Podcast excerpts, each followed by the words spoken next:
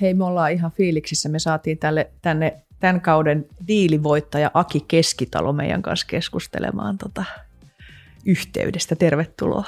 Kiitos kovasti kutsusta. Ilo olla täällä mukana.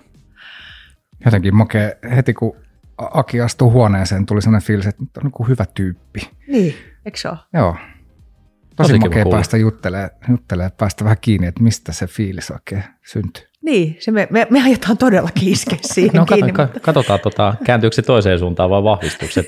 Noin, niin eikä se tässä kohta selviä. Joo, mutta tota, huikein paljon onneksi olkoon. Mä itse henkilökohtaisesti seurasin koko kautta, eli, eli meillähän on semmoinen yhteys, että meidän OK Vitosen hallituksen puheenjohtaja Iikka Virkkunen ja sinä olette ystäviä ja sitten tota, sun kautta, Iikka järkkäsi sun kautta meille hyvät kuvaustilat tuossa keväällä ja me ollaan siinä oltu yhteydessä. Ja mä tietysti sitten jäin, kun mä tajusin, että sä oot tiilissä, niin katsomaan sitä. Ja aivan mieletön tota, niin kuin kausi takana ja sitä on ollut tosi kiinnostava seurata. Ja nyt, nyt me halutaan sitten keskustella tästä, että mi, mistä sulle on niin kuin kehittynyt nämä tämmöiset tosi hyvät niin kuin yhteyden, yhteyden luontitaidot. Kiitos ensinnäkin noista sanoista, ja mehän tosiaan puhuttiin tuossa kevään mittaa siinä jo, ja soviteltiin tätä, että tulisi jossain vaiheessa tänne podcastiin vieraaksi, ja ei aikataulu osunut ennen, ennen sitä, kun diili, diili sitten ratkesi, niin yksi, mutta hyvät saatiin tähän vaiheeseen. Joo, ja sitten siinä oli kyllä vähän semmoinenkin, että mä vähän rupesin arvaamaan, kun sä pärjäsit niin hyvin, että hitto, että sähän saatat voittaa tänne. mä haluan odottaa tätä podcastia siihen, että mitä jos sä voitatkin, mutta sitten mua jännitti se, että mitä jos ei sulla ole enää meille aikaa sen jälkeen, kun sä no, voitat. Niin, nyt mehän on... sovittiin toi kalenteri, että se on, se on siellä, kävi siinä finaalissa, miten kävi. niin, joo. Hyvät kävi näin. Joo, si- siinä kävi tosi hyvin. Hei, tota, minkälainen kokemus toi diili ylipäätänsä oli sulle? Tuossa sä viittasit Iikka Virkkuseen. Iikan kanssa me ollaan ystävystytty. Vähän samanlaisissa merkeissä kuin tämä diili. Me oltiin aikanaan toistakymmentä vuotta sitten kilpailemassa Masterchef-kilpailussa ja tässä oli aika paljon sitten samanlaisia fiiliksiä kuin tonne diili, diilikuplaa asteli kuin siinä, että oltiin siellä Masterchefissä. Mä uskon, että mulla oli jonkinlainen tota, ehkä henkinen etulyöntiasema moneen muuhun kilpailijaan nähden siinä, että mä suurin piirtein tiesin, että minkälaista tuommoisen tosi TV-ohjelman tekeminen on. Ja ei tullut, ei tullut yllätyksenä se, että siellä on tosi tosi pitkiä päiviä. Ja paljon odottelua. Paljon odottelua, mm. joo. Että TV-sähän sitä ei näy, että se on tosi aktiivista tekemistä kaikki se 65-67 minuuttia, mitä siinä tykitetään sitten ilman mm. mainoskatkoja. Mutta jotta me päästään siihen pisteeseen, niin siellä on varmaan toista sataa tuntia kuvattua materiaalia jokaista jaksoa kohti. Ja sen lisäksi tosi paljon odottelua. Et se henkinen etulyönti asema tai itse mä koin sen niin, niin tuli siitä, että mä tiedostin tämän ja osasin sitten valmistautua siihen, että mä en ota mitään muuta. Mä en ajattele edes, että mä alkaisin tekemään jotain duunia siellä aamuisin tai iltaisin, vaan se, että fokus on oltava täysin tässä. Ja sitten mä koin, että myös niin kuin ehkä fyysisesti oli valmis siihen, että mä olin, olin tosi paljon sitten kuntoillut siinä kesän aikana, en pelkästään tähdäten tähän, mutta uskon, että semmoinen niin fyysinen hyvä kunto sen kaiken, kaiken pitkän tekemisen, tekemisen niin kuin vastapainoksi niin oli tosi hyvä lähtökohta. Toi, toi, te saat juoksia, tai jotenkin kestävyysurheilija? No urhe, urheilijasana ehkä on vähän liioteltu, mutta siis tykkään lenkkeillä. Et se on, se on itselle jotenkin, tota, lenkkipolut on aina semmoinen paikka, että ensinnäkin mä saan siinä, siinä tota, edistettyä sitä omaa kuntoa, ää, mutta sen lisäksi niin se on mulle aina, aina niin kuin aika ja paikka, mille, missä mä pääsen jäsentelemään omia ajatuksia. Ja yleensä siellä tulee sitten ne parhaat ideat myös mieleen. Et se on jotenkin paikka, missä, missä minkä aikana, paikka tai aika, minkä aikana alkaa yhdistyä sitten päässä sellaiset ideat ja ajatukset muodostuu kokonaisuudeksi. Mä käytän tosi paljon sitten lenkillä sanelinta, Oikeasti, kännykän okay. sanelinta. Sitten kun mulle tulee se idea, niin mä oon ihan varma, että mä muistan nämä lenkin jälkeen sitä. Mä lyön saneliman päälle ja aloitan yleensä sillä, että missä ollaan, mikä on päivä, päivä ja sitten tota, vedän sen niin kuin ilman ajattelema, sen enempää ajattelematta, niin se ajatuksen ja idean siihen ylös. Ää, 90 pinnaisesti mä palaan niihin aina, että mitä siellä on tapahtunut, mutta sitten no, monesti lenkin jälkeen mä ajattelen, että tämä ei ollutkaan nyt semmoinen asia, että tähän tarvii edes palata. Niin, se tuntuu lenkille paremmalta Et se tuntui niin hyvältä siinä ja sitten se ehkä jäsentyi se matka aikana. Niin, matkan aikana, että okei, okay, tämä oli, tämä oli tota, jääkö tähän hetkeen ja ei tarvitse palata. Mutta joo, käytän tosi aktiivisesti sitä, okay. sanelin sitten ja siitä on ollut tosi paljon hyötyä. Täytyypä varastaa tuo idea, toihan Antaa mennä. Jotenkin. Mä, mä rupean helposti niin kuin näpyttelemään johonkin muistiinpanoon, mutta toihan, on, niin kuin, toihan on tosi hyvä. Tota on tehnyt, tehnyt paljon, paljon myös, että näpytellyt, mutta sitten mä huomaan siinä, että kuitenkin koittaa keskittyä myös siihen lenkkeilyyn, että ei heitä kävelyksi, niin sitten niiden näpyttelyjen jälkeen mä en ole mitään selvää enää saanut siitä, että mitä mä oon koittanut näpytellä, niin se saneli on ollut selkeämpi. Joo. Mielenkiintoinen toi, tai juoksu tai mitkä tahansa tuommoiset urheilulajit, missä on, ollaan yksin ja omien ajatusten kanssa, niin sitten monille on semmoista vastapainoa. Mm. Jotenkin susta aistii, että sä oot, sä oot tosi kokonaisvaltaisesti läsnä, kun sä oot ihmisten kanssa läsnä. Niin onko toi semmoinen, onko se niinku energisoiko se sosiaalisuus sua vai kuluttaako se, että onko toi niinku palauttavaa?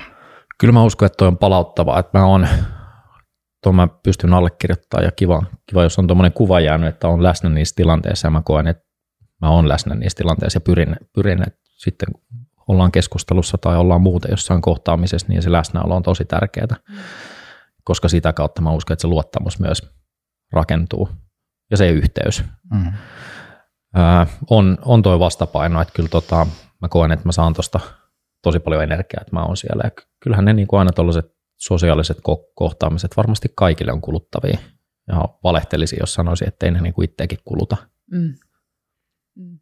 Tota, siinä kun mä seurasin sitä niin kuin diiliä, niin heti alusta asti jotenkin susta huoku ja huomas, että sä oot tosi sellainen niin kuin tiimipelaaja. Sulla oli niin kuin ihan, tavallaan ihan semmoisia pieniä asioita, mitä sä teet. Että sä esimerkiksi niin kuin niin kuin, äh, taputit ihmisiä olkapäälle, saatat paljon sellaista niin kuin, vähän niin kuin fyysistä kontaktia mm. ja, ja, ja, ja jotenkin semmoinen, että sä aina, jos joku, se, joka hävistä, jolla oli mennyt huonosti, niin sä osoitit niin kuin myötätuntoa ihan semmoisella niin kuin katseella ja, ja niin kuin kosketuksella. Ja, ja sitten myöskin lopussa, niin sullehan sanottiin se palaute, että, että, susta, että se, että että susta huomaa sen, että sulla on tosi laaja kontaktiverkosto, mutta sen lisäksi huomaa, että nämä sun kontaktit oikeasti haluaa tehdä sun kanssa mm. yhteistyötä, että sulla on niin kuin mieletön luottamus. Ja se oli vähän niin kuin ongelmakin sen diilin aikana, että kun se tiimi halusi aina valita sut projektijohtajaksi. Ja, ja, ja niin kuin, ne niin kuin, niin kuin luotti suhun niin paljon, ja sitten niitäkin konfrontoitiin, että hei, että pitäisiköhän teidän muidenkin välillä haluta projektijohtajaksi, että ei Jaki voi aina olla. Niin tota, tämä mua niin kuin kiinnostaa tosi paljon, että onko tämä sulla niin kuin tietosta harjoittelua, että sä oot niinku tajunnut, että näin kannattaa tehdä, vai on, onko tämä ollut sulta niinku tosi luontaista, tai jotenkin tämä niinku mua kiinnostaa tosi paljon, että miten susta on tullut tollainen. Kyllä tuo kaikki, mitä tuossa diilissä, diilissä TV-stä näkyy ja mitä siellä ei näy ja mitä mä oon siellä tehnyt, niin kyllä se tulee luontaisesti. Se on se hyvä, se on hyvässä ja huonossa se Aki, joka mä oon muutenkin. Että ei ollut mitään diili minä. minä ja tota, nyt kun miettii ja katsoo sitä, niin noinhan mä toimin niissä tilanteissa. Mm. Tilanteessa ja tuo kommentti, minkä viittasit siihen viimeiseen johtoryhmään, joka lähteen Tonin suusta tuli, niin nyt mennäs tässä, kun kerroit sen vielä, niin mennäs vähän herkistyä itse. Se oli tosi ed- hieno palaute. Edelleenkin niin. siitä, mutta se on niinku niin. yhtenä yksittäisenä palautteena semmoinen, joka on jäänyt parhaiten mieleen tuosta. Ja, ää, sen kun mä kuulin, mä koitan palata ajatuksissa siihen hetkeen, kun mä ton kuulin, ja sitten me mennään Tiina ja Venlan kanssa vielä siihen johtoryhmästä ulos, ulos vielä tietämättä, että miten, miten tässä oikeasti käy, niin siinä vaiheessa mä ajattelin, että on se lopputuloksen julistus mikä tahansa, niin tämä menee oikein. Ja oikein ei tarkoittanut se, että mä voitan tämän kilpailun, vaan se, että se ratkaisu on mikä on, mutta pelkästään tämä kommentti, jonka mä äsken sain, niin tässä on onnistuttu tämän matkan aikana ja mm. pelkästään sillä olen todistanut itselleni, että on voittanut ainakin itseni mm. mm. ja onnistunut, mm. onnistunut on kuusi viikkoa tiivissä, tiivissä aikataulupaineessa ja kaikessa muussa puristuksessa, niin sitten toimimaan niin, mitä mä toimin normaalistikin. Niin. Ja saamaan sitten vielä noin hieno palautteen siitä, niin, niin oli kyllä tosi hieno juttu. Mutta se, että mistä, mistä tuommoinen toimintamalli on tullut, niin kyllä mä, mä en ole siinä vaiheessa sitä ajatellut, että tässähän nyt opitaan jollain tavalla sitä, että miten ihmisten kanssa toimitaan ja tiimin kanssa toimitaan, mutta kyllä mä koen, että mä oon tosi paljon ammentanut omalta isältäni. Isä on ollut monialayrittäjä ja mä muistan ihan pienestä, pienestä pitäen, mä oon kasvanut ravintola-alalle hänen kauttaan. Hän oli ensin, ensin rakentamassa ravintoloita muille ja sen jälkeen sitten, olisiko se ollut aikaa hiukan ehkä laman jälkeen 90-luvun alkupuolella, lähti sitten itse myös ravintola yrittäjäksi. Ja mä oon ensimmäiset palkkani saanut ravintolasta 7-8-vuotiaana. 8-vuotiaana. Oh. Meillä oli Keravalla, isällä oli semmoinen ruokaravintola kuin Kerava City. Ja me oltiin mun pikkuproidi Juhan kanssa, Juha pari vuotta nuorempi. Niin oltiin siellä sitten tota, kesälomilla. Päästiin, no se on varmaan ollut 9293. Oltiin sitten, kun koulusta oli kesäloma, ja sitten tietenkin vanhemmat varmaan miettii, että mitäs tota näiden lasten kanssa tästä tehdään, kun pitäisi sitäkin tehdä vähän duunia. Niin me päästiin sitten isä, isä duunipaikalle mukaan sinne Keravalle ja saatiin sitten keittiöstä tehdä kaikkea, niin kuin, kaikkea kivaa. Sellaista, mikä oli varmasti sen ikäiselle kivaa ja olisi varmaan nykypäivänäkin kivaa monelle vanhemmallekin, niin päästiin kuoria siellä perunaa ja katsoa, miten se keittiö toimii ja päästiin joka päivä paistaa itsellemme pizzat. Wow. Se oli niin semmoinen päivä huipennus. Ja joka päivä saatiin 10 markkaa palkkaa. Wow. Eli se on no tämä on varmaan rikos vanhentunut, näistä on maksettu veroja, veroja koska ei oltu verokortilla siellä, mutta saatiin ihan, ihan käteen 10 markkaa joka päivältä ja se oli niin kuin monella, monellakin tapaa tosi hieno asia ja semmoinen, joka on jäänyt, jäänyt mieleen. Mutta tuolta ajalta asti ja sitten ää, oikeastaan vähän myöhemmin, mä olin varmaan 13-14-vuotias silloin, niin isällä oli Järvenpäässä siihen aikaan tosi menestyksekäs yökerho nimeltä RT. Siellä mä sitten varmaan 13-vuotiaasta asti olin myymässä lippuja.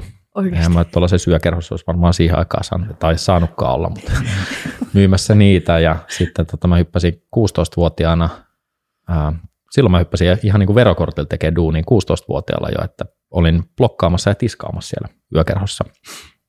Ja pääsin myymään sitten viinaa, viinaa 17-vuotiaana. Itse, itse en ole saanut sitä nauttia, mutta pääsin sitä myymään kuitenkin. Ja sieltä on jäänyt mieleen se, että miten, miten tota, isä kohtasi kaikki ihmiset. Se oli, tiedän, että oli aina ihan niin kuin pirun kiire. Olisi ollut varmasti tosi paljon tekemistä, mutta hänellä oli aina aikaa ihmisille. Wow. Et se oli, että sitten se läsnäolo ja semmoinen yhteys tuli siinä, että mä muistan, muistan niitä tilanteita. Mä en siinä vaiheessa ole sitä ajatellut, mutta jälkikäteen nyt miettinyt, että kun mä oon päässyt havainnoimaan niitä tilanteita, niin mä oon varmasti siitä itse ammentanut tosi paljon sitä, että miten, miten mä oon toiminut, mm. miten mä toimin. Että se, on, se on varmasti yhtenä, yksittäisenä oppijaksona kaikista eniten vaikuttanut siihen omaan tekemiseen. Ja mä kuulen edelleen, siellä on, siellä on tyyppejä, kenen kanssa mä oon silloin yli 20 vuotta sitten ollut tekemässä duunia yhdessä ja me ollaan edelleen tekemisissä. Ja he edelleen, tota, isän nimi on Väinö ja Väiski. Onko Väiski, Väinö vielä olemassa? On, on Hieno, olemassa joo. ja hän, Väiskin, Väiskinä hänet kaikki tuntee ja Väiskinä hänestä puhuttiin, niin sanoi, että muistavat, että, ää, että Väiskillä oli aina aikaa ja muistaa ne tilanteet, niin kuin ne kohtaamiset ja siellä otettiin niin kuin pitkiäkin aikoja ja siellä oltiin sitten, jos oli, isä oli siellä niin kuin monesti, monesti oli sitten niin kuin aamuyöhön asti ja sulkemisaikaa ja en mä tiedä miten sitten aika riitti kaikkeen muuhun, mutta oli niin kuin tosi paljon siellä.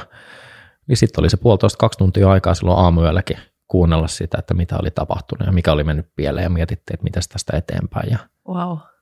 Ja semmoinen aito läsnäolo ja kiinnostus siitä tilanteesta ja ihmisistä ja tapahtumista. Mistä wow. se, to, tämä on tosi kiehtovaa jotenkin kuulla ja yrittää yhdessä ymmärtää sitä, että mistä toi on sitten monistunut sulle. Niin mi, mi, kun mä mietin sitä, että miten me äsken kohdattiin, hmm. kun sut oikein näki, että okei, harvoin tulee sellainen fiilis, että okei, tämä yrittää oikeasti painaa mieleen, että mikä mun nimi oli, kun esittäydyttiin. Tai, tai semmoinen, äh, huomaavaisuus ja kohteliaisuus, että se, tunt, se on tosi aitoa, eikä semmoista mm. laskelmoivaa.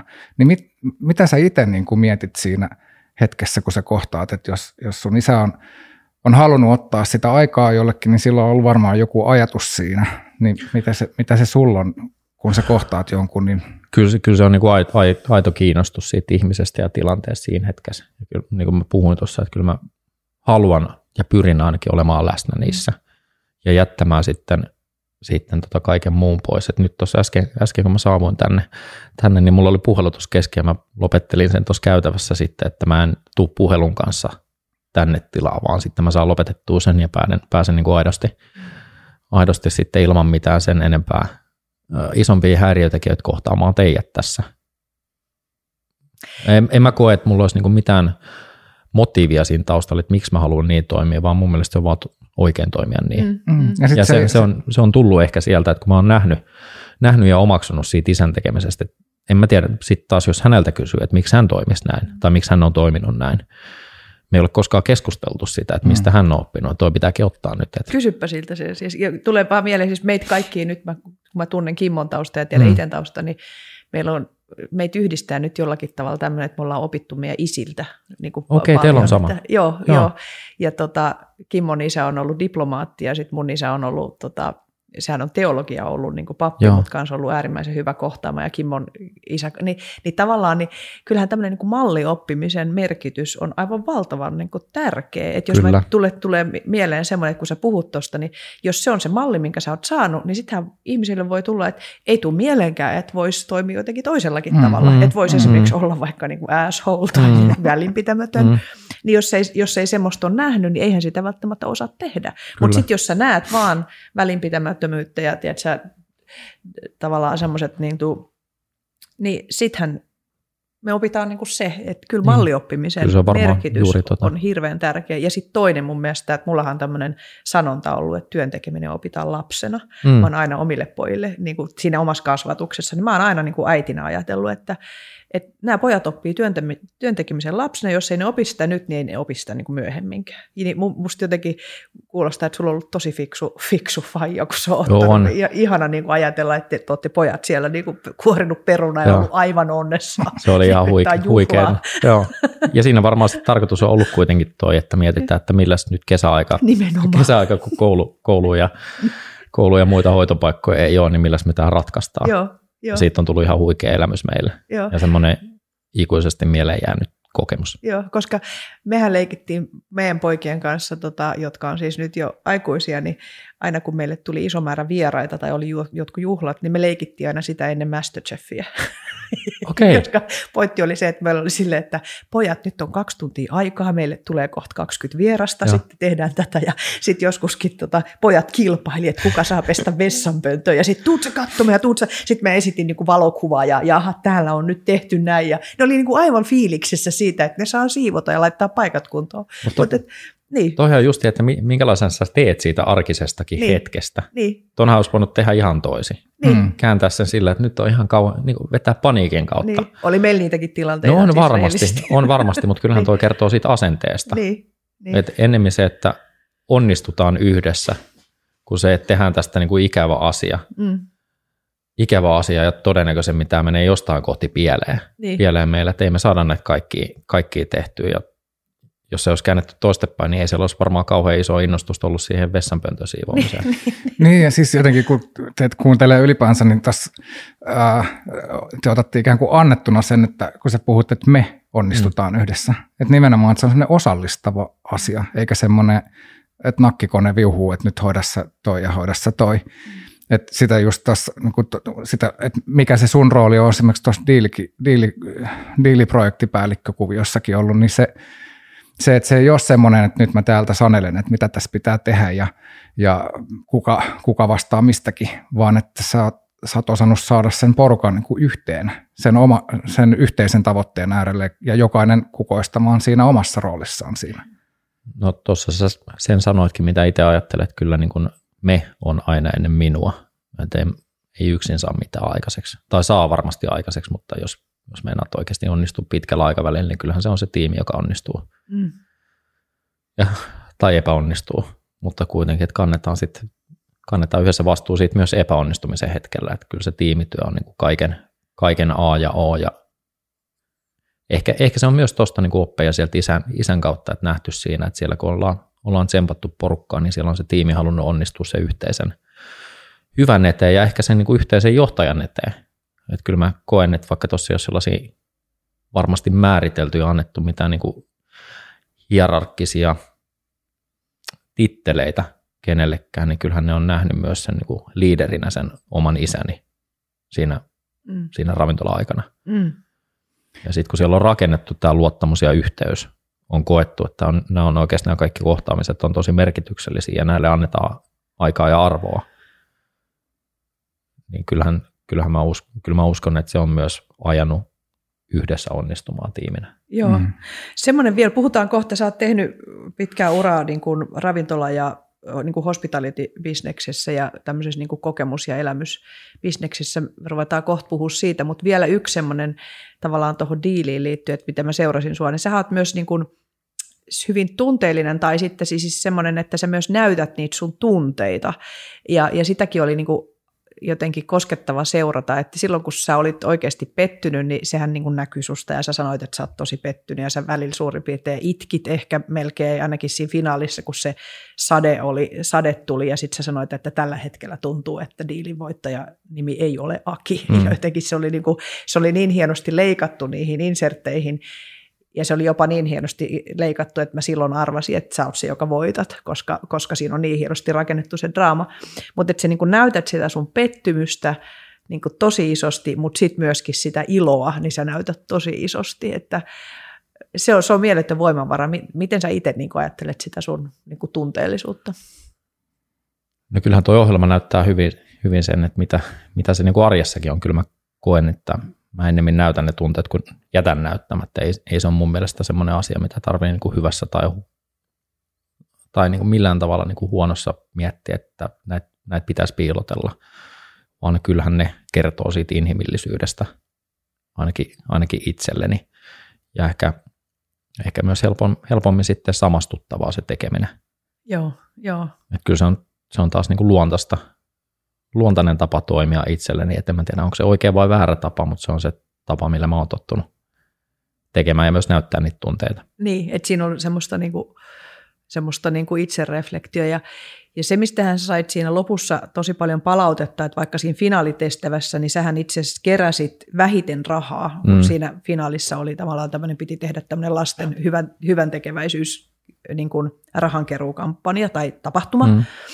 niin se sun ikään kuin rahallinen saldo oli pienin, mutta, mutta se, mikä johti siihen sun voittoon, oli se, että sulla oli niin kuin se konseptin ymmärrys niin hyvin hallussa ja sä ymmärsit sen kokonaisuuden ja, ja se oli oikeasti tapahtuma se sun tapa, tapahtuma, joka kertoi sieltä, että siellä oli niin kuin hyvät juontajat ja siellä oli hyvää ruokaa, kaikki oli tosi siististi ja niin kuin erilaisia pisteitä. Oli lopussa vielä sitten ne tota, ilotulitukset, ilotulitukset ja, ja semmoinen loppuhuipennus. Ja vaikka se alkoi tosi traagisella tavalla, että kun teillä oli ulkona siellä, siellä tota skeittipuistossa se tapahtuma, niin että siellä oli, tuli kaatosade ja se näytti siltä, että tämä menee aivan läskiksi, mutta sitten siitä tuli niin kuin hieno tapahtuma. Niin jotenkin tämä nyt sitten jotenkin meitä rupeaa kiinnostaa, tämä sun niin kuin kokonaisuuksien ymmärtäminen siinä niin kuin kohtaamisen ja, ja kokemuksen niin kuin luomisessa. Niin. Toi oli meillä strateginen valinta myös siihen, tai niin tai itse sanotin sen silleen, että me lähdetään tekemään tässä kokonaisvaltaista tapahtumaa. Me halutaan, että tämä on niin kuin tapahtumana myös hyvä. Ja todennäköisesti, todennäköisesti sitten, kun me panostetaan kokonaisuuteen ja kaikkiin pieniin osa-alueisiin paljon, niin yksi yksittäinen asia, esimerkiksi se, että kerätään tosi iso summa rahaa, mm. ei tule korostua sieltä. Mm. Ja kommentoinkin siinä, joka näkyykin ohjelmassa, että olin hyvin varma siitä, että meidän niin rahapotti ei tule riittää tässä. Mm mutta mä uskoin siihen kokonaisuuteen. Että et tuossa mä koen, että niinku omia ehdottomia vahvuuksia on se suurten kokonaisuuksien hallinta, ja ehkä se tulee sieltä hospitality-taustan kautta, että pitää miettiä, pitää miettiä tosi paljon, kun ollaan alalla, jossa ollaan ihmisten kanssa tekemisissä. Eli siellä on aina muuttuja, johon sä et voi vaikuttaa. Sä Eli voi, se ihminen. Se ihminen. Mm. Sä et voi täysin vaikuttaa, että miten se ihminen toimii. Niin silloin sun on pakko miettiä ja on ollut pakko miettiä useampaa mahdollista skenaarioa. Niin joutunut tekemään päässä nopeasti skenaariotyötä siihen, että jos, jos tämä ihminen toimiikin näin tai tämä toimiikin näin, niin miten mä toimin siinä tilanteessa. Niin se on ollut helppo, en mä tiedä onko se ollut helppo, mutta se on ollut luontaista sitten itsellä viedä kaikkeen tekemiseen. Semmoinen, että miettii niitä kokonaisuuksia aika nopeastikin ja melkein yhtä nopeasti miettii sitten useampaa toimintamallia siihen, että mitä mä voin tässä tehdä. Onko sinulla tuohon jotain esimerkkiä niin kuin siitä, tai siis jotenkin jos toi, että et, et miten joku ihminen toimii, niin sitten on niin kuin skenaario, niin tuleeko sinulla mieleen jotakin semmoista niin kuin esimerkkiä, että No ei mulla varmasti niin kuin, nyt näin nopeasti nopeasti konkreettista esimerkkiä siinä, mutta kyllähän se, niin kuin, jos sä tuut, ää, käytännössä jos sä tuut hotelliin, mm. niin lähtökohtaisesti ihminenhän tulee hakemaan jotain elämystä siihen. Ja, tai ainakin, ainakin niin onnistunut kokemusta.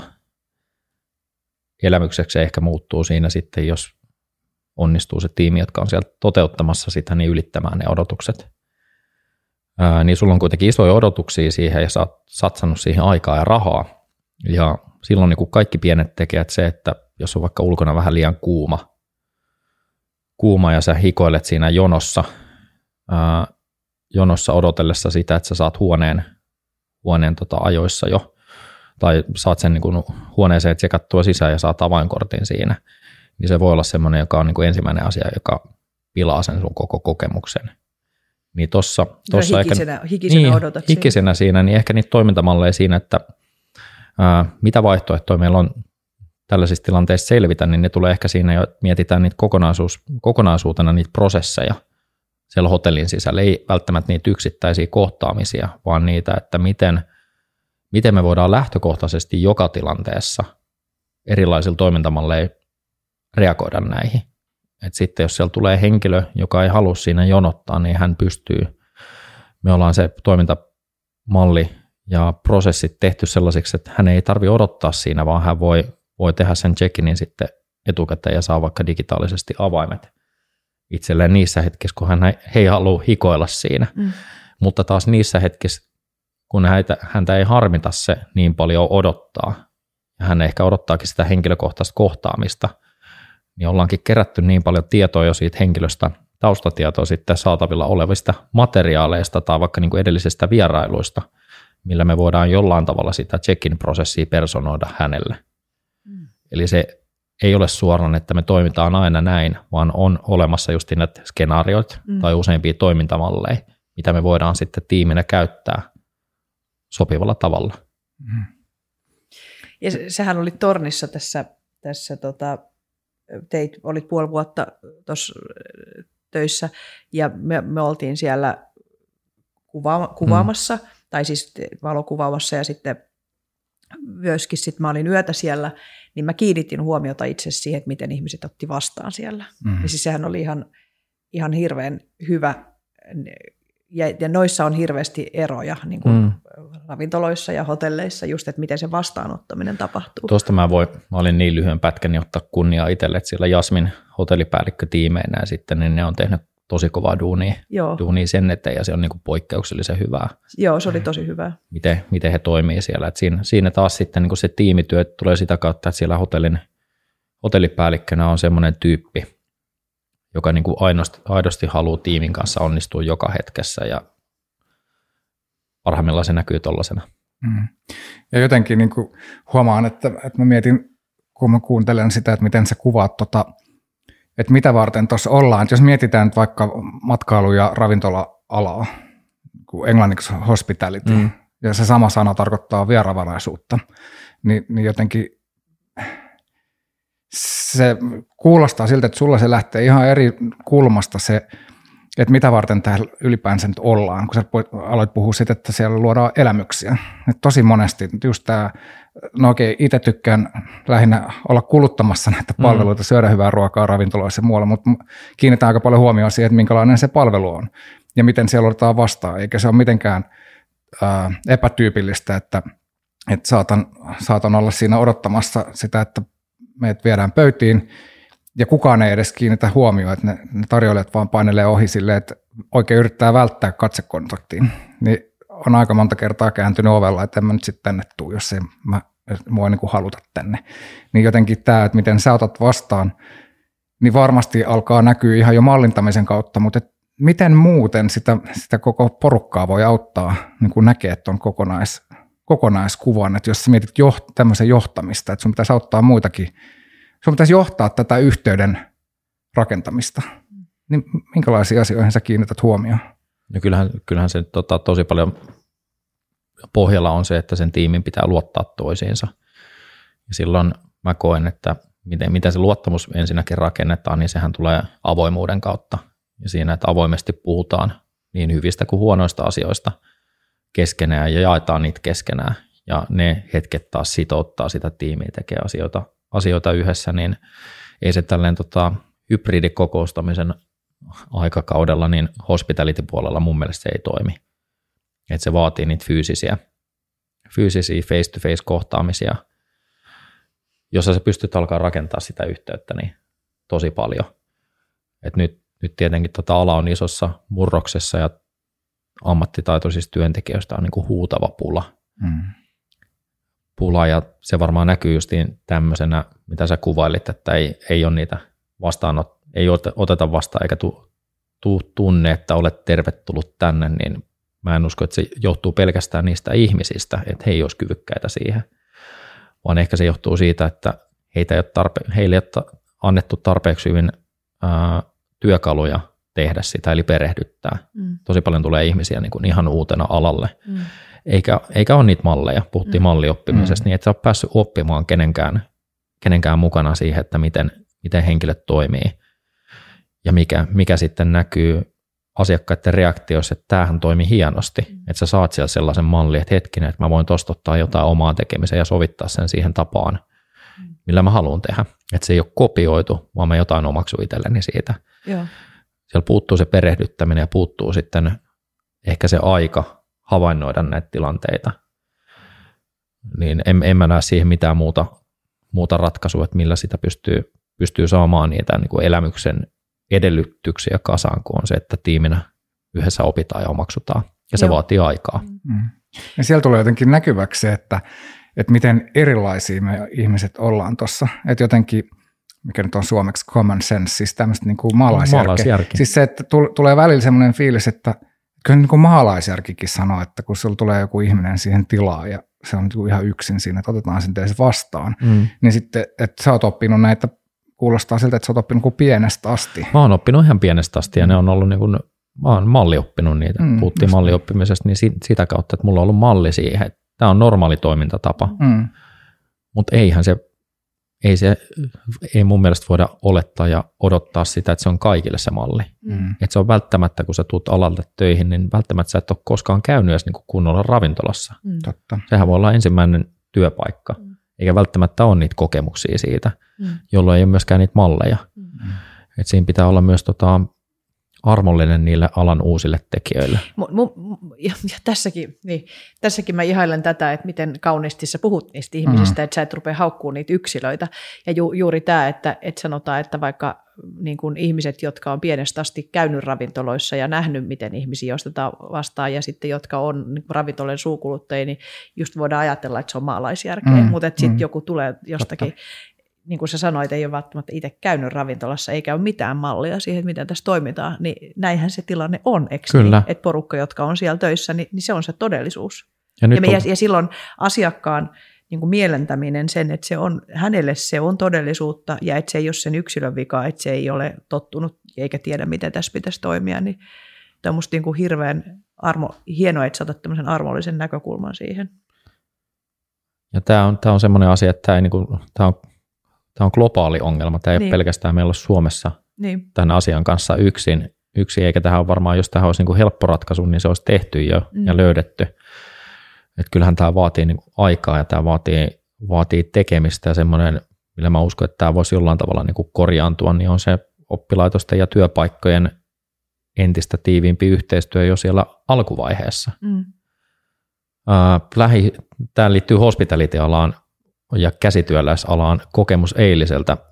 Mä oon ollut tota, semmoisen parturiketjun kuin M-Room oh. jäsen. Meidän ihan, perhe on ollut sen asiakas, tai siis miehet.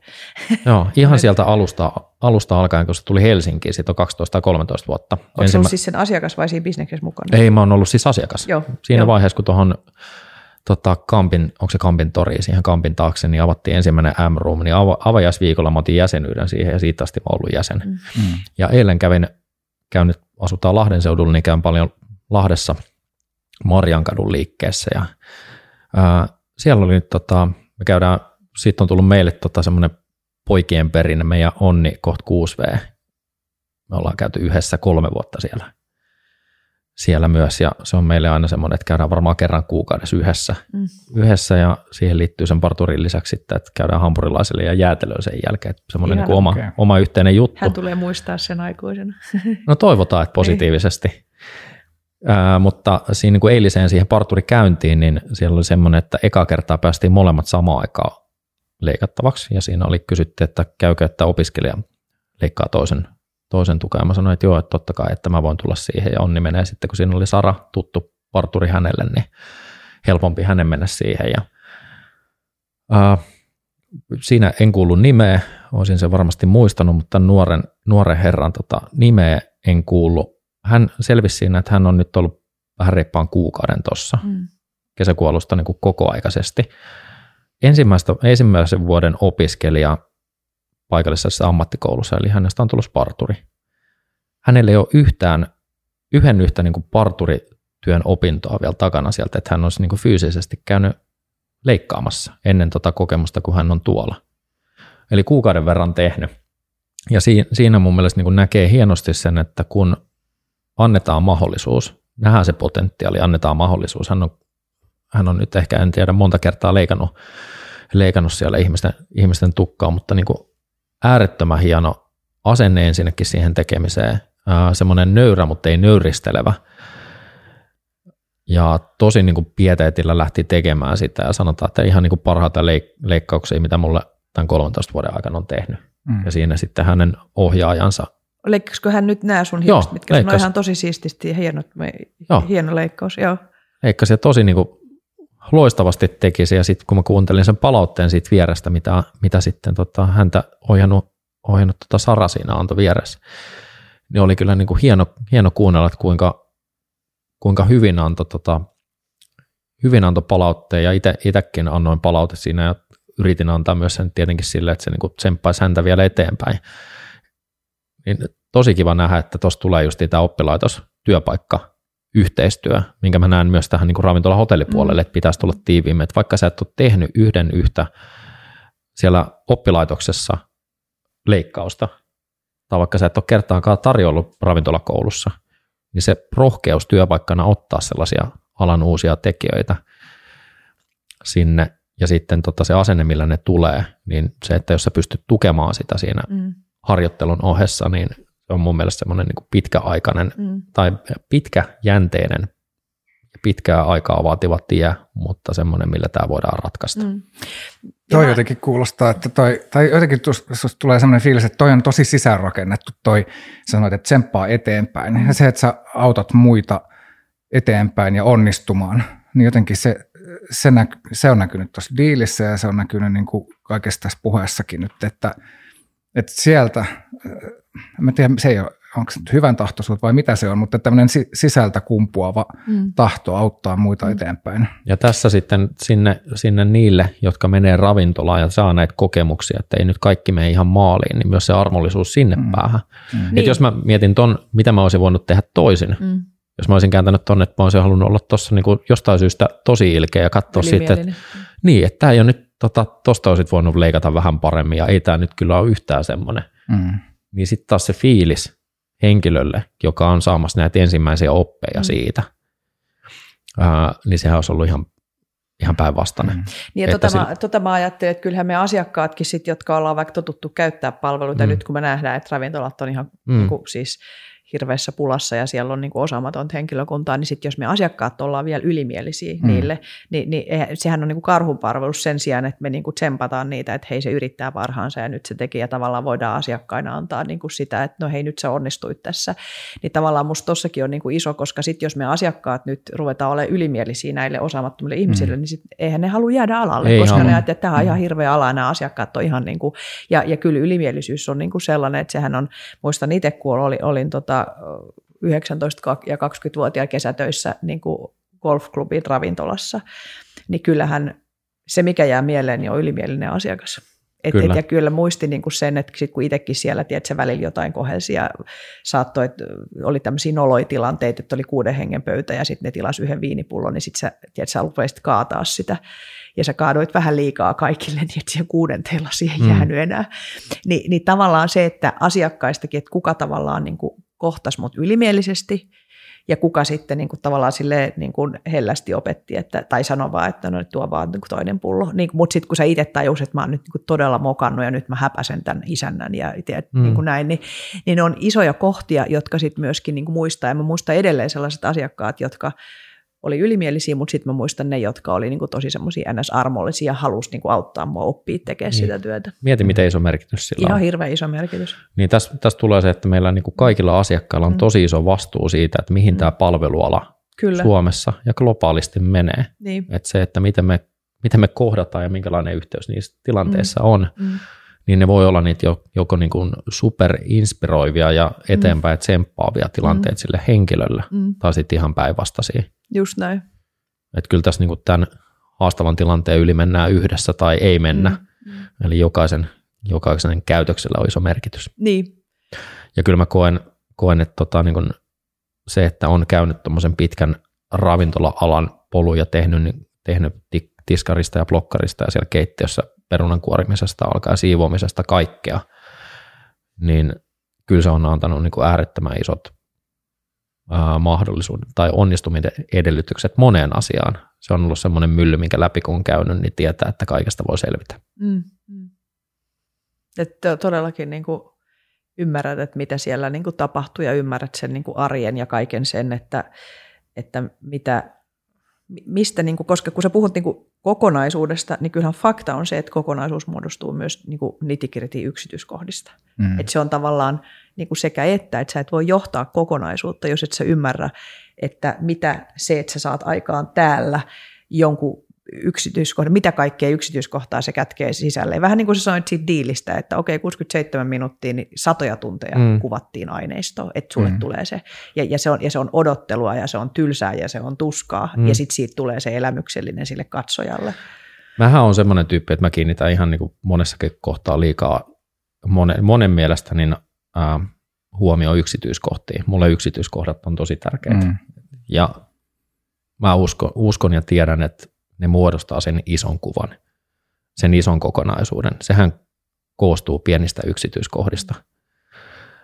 yksi semmoinen biisi, mitä mä kuuntelin tuossa diiliaikana tosi paljon, mulle, mulle niin kertoo siitä, niin yksi biisi, jos pitäisi sanoa, että mikä kuvaa mua, niin se on Elastisen iso kuva nimenen biisi. Jos ei ole tuttu, niin kuunnelkaa. Täytyypä okay. kuunnella. Kertoo tosi hienosti, hienosti tuosta kokonaisuudesta, että mitä, mitä mä koen, että mitä mä toimin ja mitä mä ajattelen. Mutta se, että yksityiskohdat vaikuttaa tosi paljon siihen isoon kuvaan. Ja tuossa nyt diiliin viittasit niistä, että siellä näkyy mulla ne tunteet ja pettymykset, niin se on ehkä johdannaista sille, että mä kiinnitän tosi paljon niihin yksityiskohtiin ja mä enemmän asetan tavoitteet tota, tosi korkealle ja mietin, että nämä yksityiskohdat on viimeisen asti maaliin vietyjä. ja sitten ne pettymykset tulee siitä, että vaikka mä onnistuisin hyvin, mutta se on vähän alempana se onnistumisen taso ja kaikki tavoitteet ei ole mennyt niin sataprosessisesti maaliin, niin siitä, siitä tulee niitä, että mä oon pettynyt tähän, mitä nostettiin tosi paljon tuossa esille. Mutta silti kun mä oon asettanut sen tason, tason ja tavoitteen tosi korkealle, ja siitä jos tulee joutuu pari pykälää tippua alaspäin, niin mä tiedän edelleen, että se suorit, suorituksen taso on paljon keskimääräistä korkeammalla. Mutta jos mä lähtisin laittaa sen tavoitteen siihen keskitasoon, että tämä on niin hyvä, ja mä tiedän, että mä joudun siitäkin vielä jostain tinkimään, niin sitten me ei olla enää hyvällä tasolla. Mm. mm. Ja siitä tulee ne pettymykset itselle. Joo. Ja toi on niinku semmoinen, missä me joudun opettelemaan tosi paljon ja on opetellut myös sitä armollisuutta mm. siihen, että kaikki ei voi mennä satapinnaisesti maaliin, mm. eikä mm. mene. Mm. Mm. Mutta mut ylipäänsä toi, miten sä tota mielet, että, että kokonaisuus rakentuu pienistä yksityiskohdista ja sitten sulla on niitä skenaarioita päässä, että mitä tässä voi tapahtua ja mitä sitten kannattaa tehdä, niin, niin toi on tosi kokonaisvaltaisesti, jos miettii, että minkälaisia on maailman parhaat ravintolat, niin ne, ne tekee tota tosi systemaattisesti. Kyllä. Lähtee siitä, että mitä tapahtuu, kun tämä ovi aukeaa ja mihin, miten se, mihin se saatetaan, mitä kautta se asiakas viedään sinne ja niin poispäin. Niin, niin, niin sulla toi on niin kuin, sä oot oppinut tai kehittänyt mm. tota taitoa, niin sitten se, se iso mielenkiintoinen kysymys on just se, että, että okei, miten toi, joku tulee alalle, jolle ei ole mitään kokemusta noista. Millä sä niin kuin opetat tehokkaasti sen, että miten se toinen ihminen, ihminen ylipäänsä kohdataan, miten luodaan se luottamus ja se yhteys ja sitten miten osataan huomioida näitä, näitä niin mit, miten, miten sä kiteyttäisit sitä, että miten tämmöisiä asioita niin kuin voi tehokkaasti opettaa ja, ja johtaa? Se vaatii niitä esihenkilöitä, jolla on se oikeanlainen asenne ja ne haluaa antaa sen ajan, ajan ja rakentaa se yhteyden siihen henkilöön. Mm. En mä, mm. mä en näe, että siinä on mitään muuta vaihtoehtoa. Mm. Kyllä se tulee sieltä esimerkki- ja mallioppimisen kautta. Mm. Ne on aidosti, aidosti niin kuin elämykselliset kohtaamiset. Mm. Et jos sulla ei ole mitään, mitään mallia, että miten, miten sä oot kokenut ja nähnyt, miten noissa tilanteissa toimitaan, niin tosi vaikea sun on lähteä itse keksiä mm. sitä. Mm. Mutta tuossa sanoit, että ne on huippuravintolat, niin toi on semmoinen, jos miettii, että mistä vaikka niin itse hakee inspiraatio kaikkeen tekemiseen, niin Virkku se Iikka, Iikka meille, meille tuttu ja molempia, molempia tota, Ilonan kanssa hyvä, hyvä ystävä, ystävä, niin Iikka, ää, Iikan kanssa tehdään paljon ruokamatkoja. Mm. Tehdään sille, että me katsotaan joku top 50 ravintolalistalta joku ravintola, tai sitten jotain, jotain kolme Michelin tähden ravintolaa, jota ollaan katsottu ylöspäin, että toi on se paikka, mihin me halutaan mennä. Eli meillä, meillä se ravintola on destinaatio. Mm. Sitten me rakennetaan kaikki muu siihen ympärille. Joo.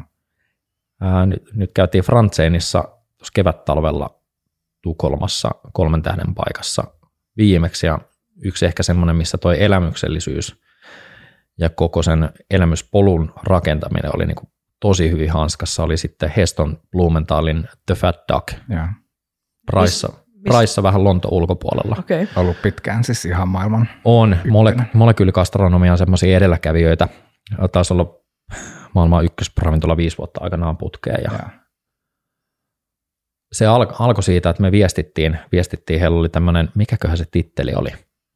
Titteli oli siellä henkilöllä, joka oli meille tämmöinen niin opas sillä matkalla. Koitan miettiä, se varmaan tulee se termi kohta mieleen.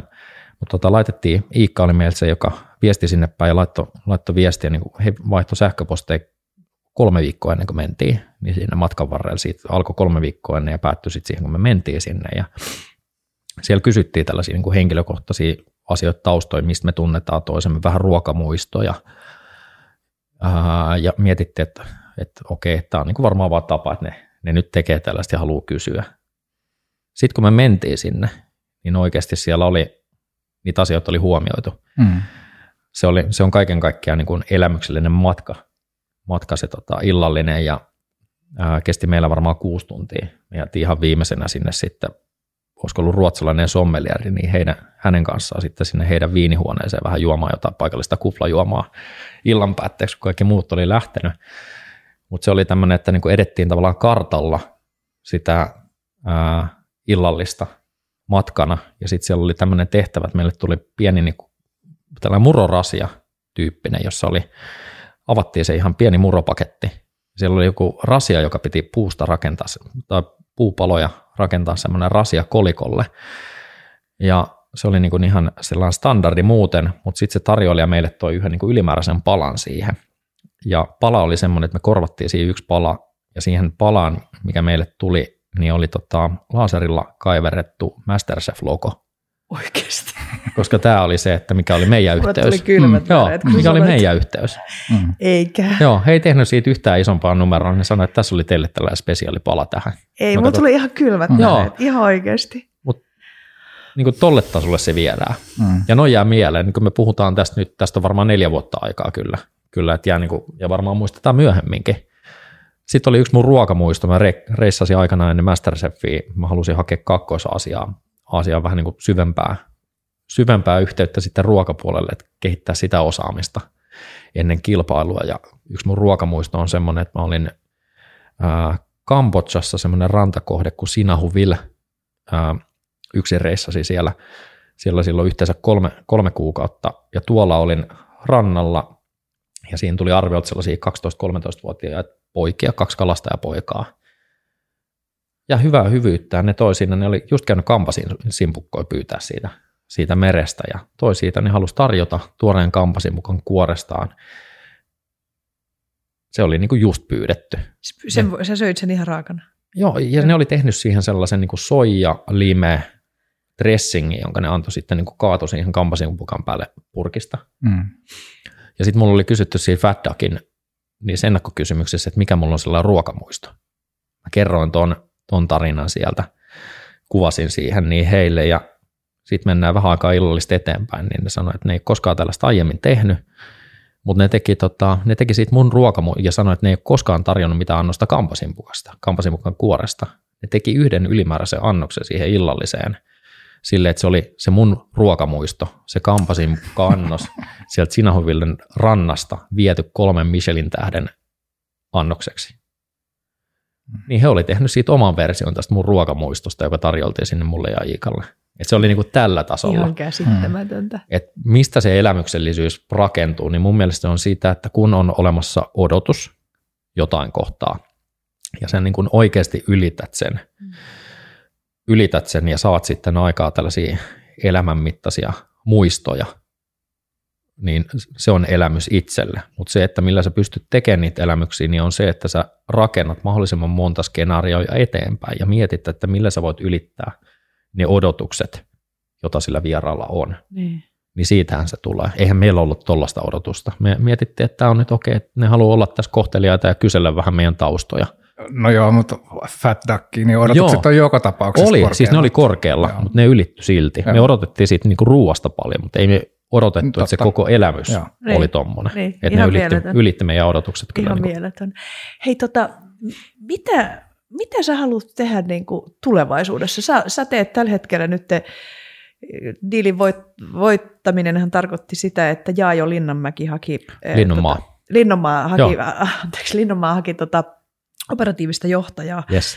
Äh, hänen bisneksille ja te teette nyt tällä hetkellä yhteistyötä ja sulla on monenlaisia projekteja niin kuin menossa, mutta mitä sä niin kuin haluat tulevaisuudessa tehdä? Toi on hyvä kysymys, koska mä kohtasin ton saman kysymyksen noin vuosi sitten tästä hetkestä. Mä olin silloin hypännyt, hypännyt tota, oli vetämässä sellaista Folks Hotels Oytä. Me oltiin konepajalla avattu Folks Hotel konepaja vedin sitä liiketoimintaa kolme ja puoli vuotta kaiken kaikkiaan. Ja sitten tuli hetki, että hyppään sieltä sivuun. Oli puolen vuoden mittainen pätkä, että mulla on siinä irtautumisaika puoli vuotta ja siinä aikana pitää miettiä, että mitä sitä haluaa sitten isona tehdä. Ja mä laitoin, laitoin sitten tuonne someen viestin päivityksen siitä, että nyt mä oon lähdössä täältä ja mietin, että mietin tosiaan, että mitä haluaisin seuraavaksi tehdä. Parin päivän aikana tuli neljä, viisi headhunterin yhteydenottoa, joista ensimmäinen alkoi alko puhelu sille, että mitä mä haluaisin tehdä. Eli tämä sama kysymys, jonka kysyit äsken. Mä en ollut ajatellut, että tuommoinen kysymys tulee, vaan ajattelin, että sieltä tulee ehkä enemmän sellaisia, että meillä olisi tämmöinen paikka, että kiinnostaisiko sua tämä. Toi aidosti alkoi laitto miettimään sitä, että mitä mä haluan tehdä.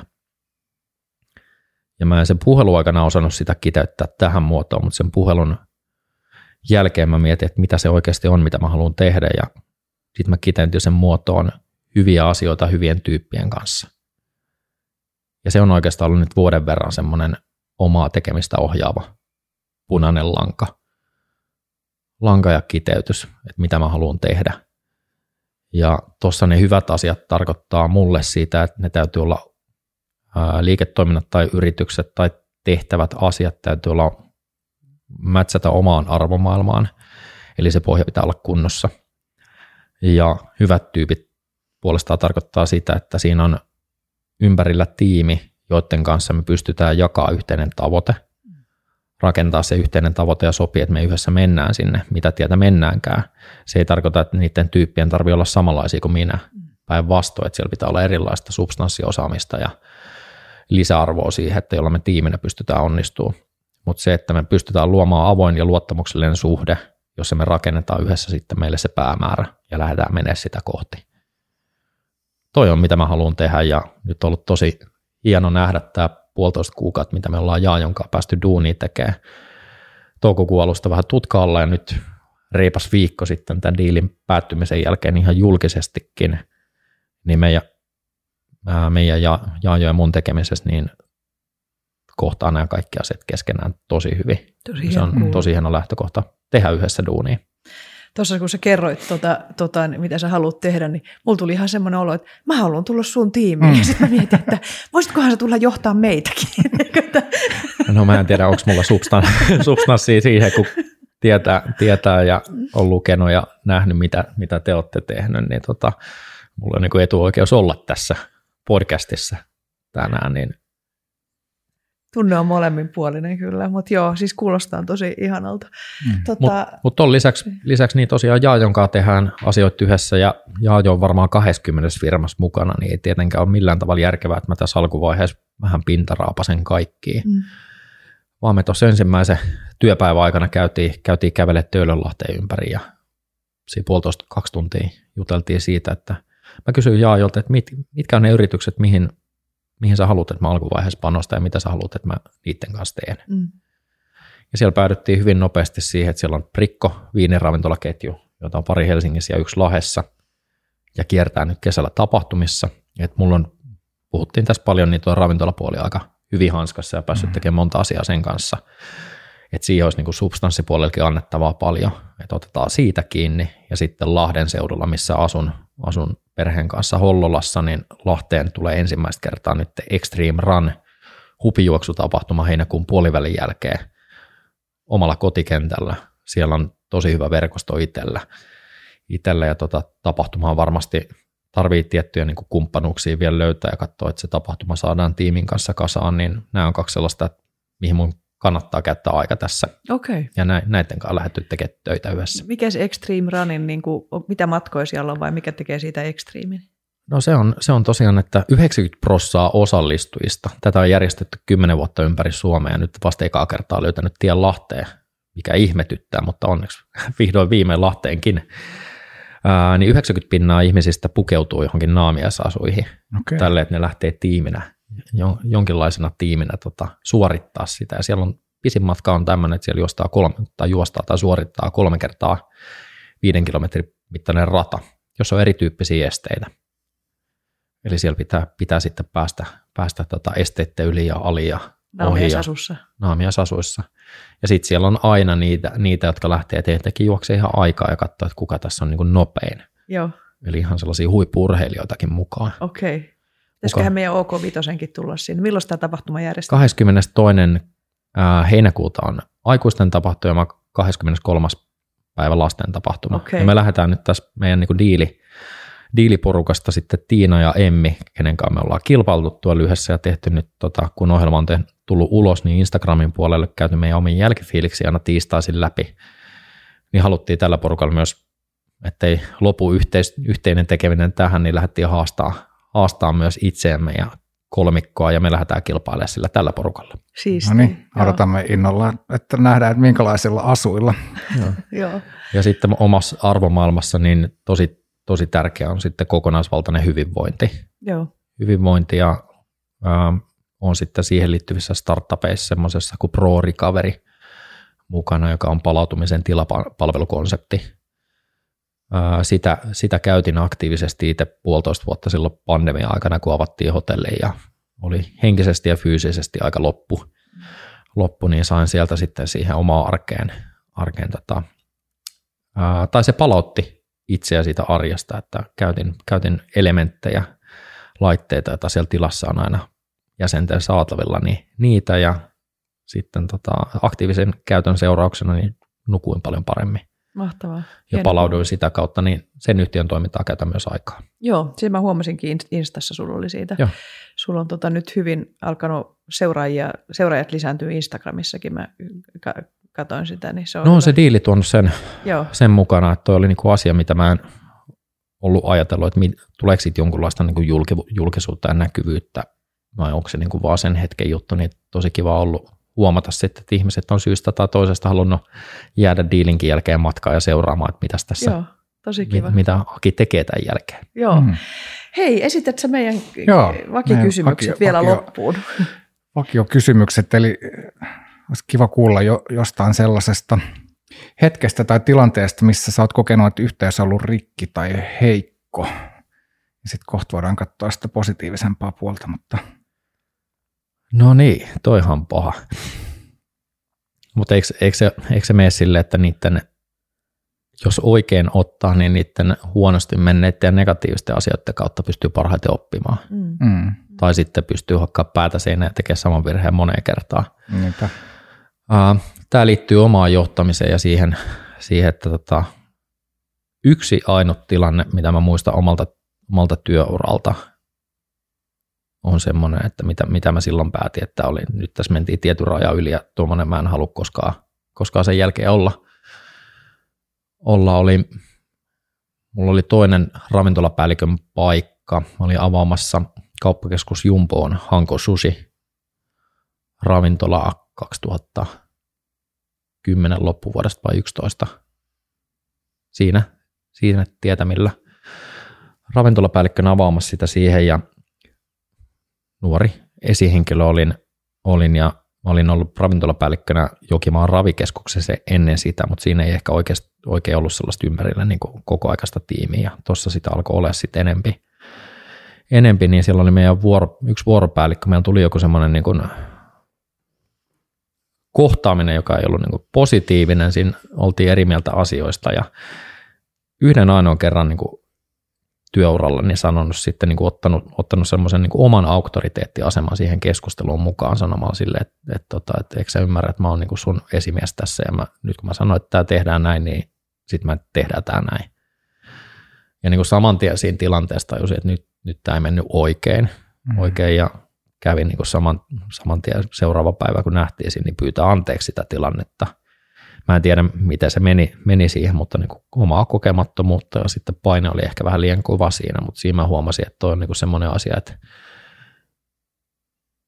mikä tuli, tuli tehtyä ja sanottua, mutta semmoinen, mit, mitä, tota, mitä mä en koskaan tule enää sen jälkeen tekemään. Että mä nostaisin se oman hierarkkisen aseman jollain tavalla itse esille ja perustelisin sillä jotain päätöstä.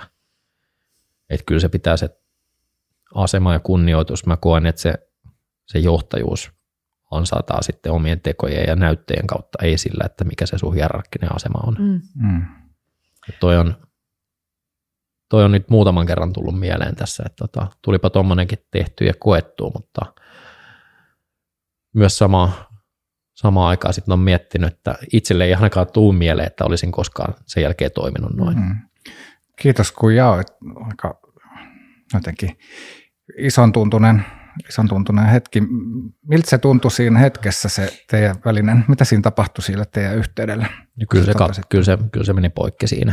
Mm. Kyllä mä huomasin, että se oli, se oli vähän niin kuin luottamus siinä. Mm. Kyllä mä huomasin, että se oli tosi vaikea sen jälkeen tehdä, tota, tehdä yhdessä duunia ja kyllä mä koen, että se luottamus on semmoinen, että se, se tosiaan ansaitaan niiden tekojen ja näyttöjen kautta, kautta ja tota, se on asia, joka, jonka sä voit rikkoa yhdessä hetkessä ja tuossa mm. se meni, meni rikki. Mm.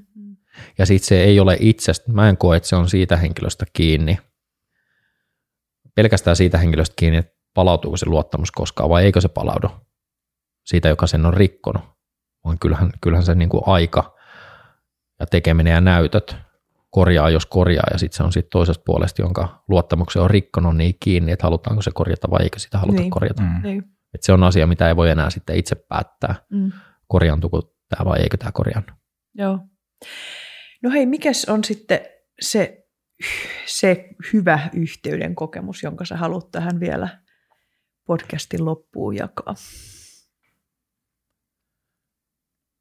Kyllä se, kyllä se menee sitten taas tuonne perhepuolelle. Itselle on tosi tärkeää, tärkeää se aika perheen kanssa ja perhe on niin tosi korkealla, korkealla ja kärjessä siellä omassa arvomaailmassa – niin kyllä se menee sitten siihen, nyt tässä alkaa olla kuusi vuotta, kun meidän kaksoset Onni ja Aino syntyi.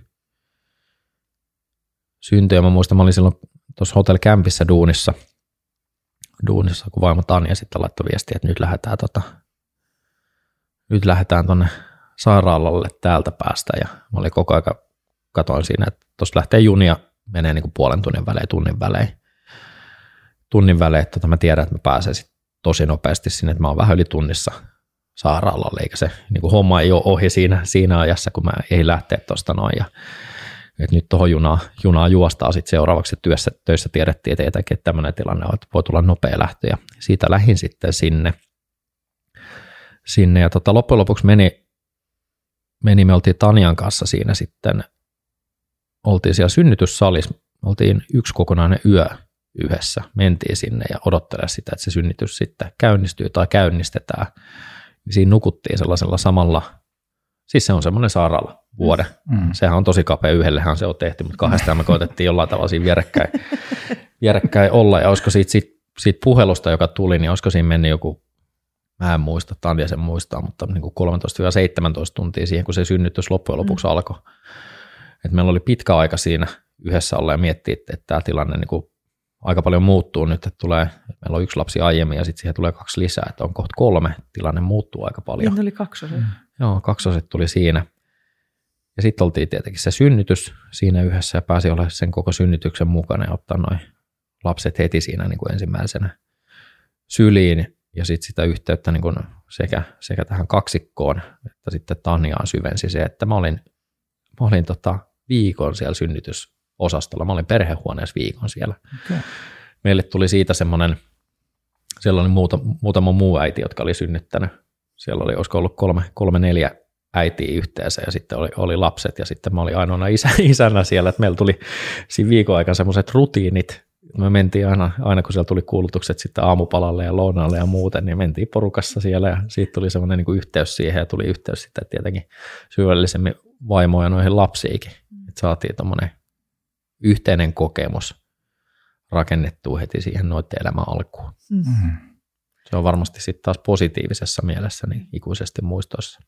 Kuulostaa todellakin siltä jotenkin, kun sä puhut tuossa, niin tulee sellainen mielikuva, että sä niin elät, tai jotenkin, että se on sulla vahvana niin Kyllä mä muistan, kyllä mä muistan siinä, se. ja muistan just sitten siellä, että syötetään, syötetään lapsia. Meillä aina, aina oli sitten tota yhden yön keskuskaupissa, mä olin hänen kanssaan sitten siellä, ja sellaisia tulee niin muistoja, muistoja niistä hetkistä, että mitä kaikkea siellä tapahtui, niin varmasti ikuisesti on mielessä. Mm. Ja näille sä saat sitten näille sun lapsille sä saat sitten kanssa tota, nyt näyttää esimerkkiä ja mallia ja he tulee oppimaan sitten myöskin sulta tätä yhteyden rakentamista. Niin.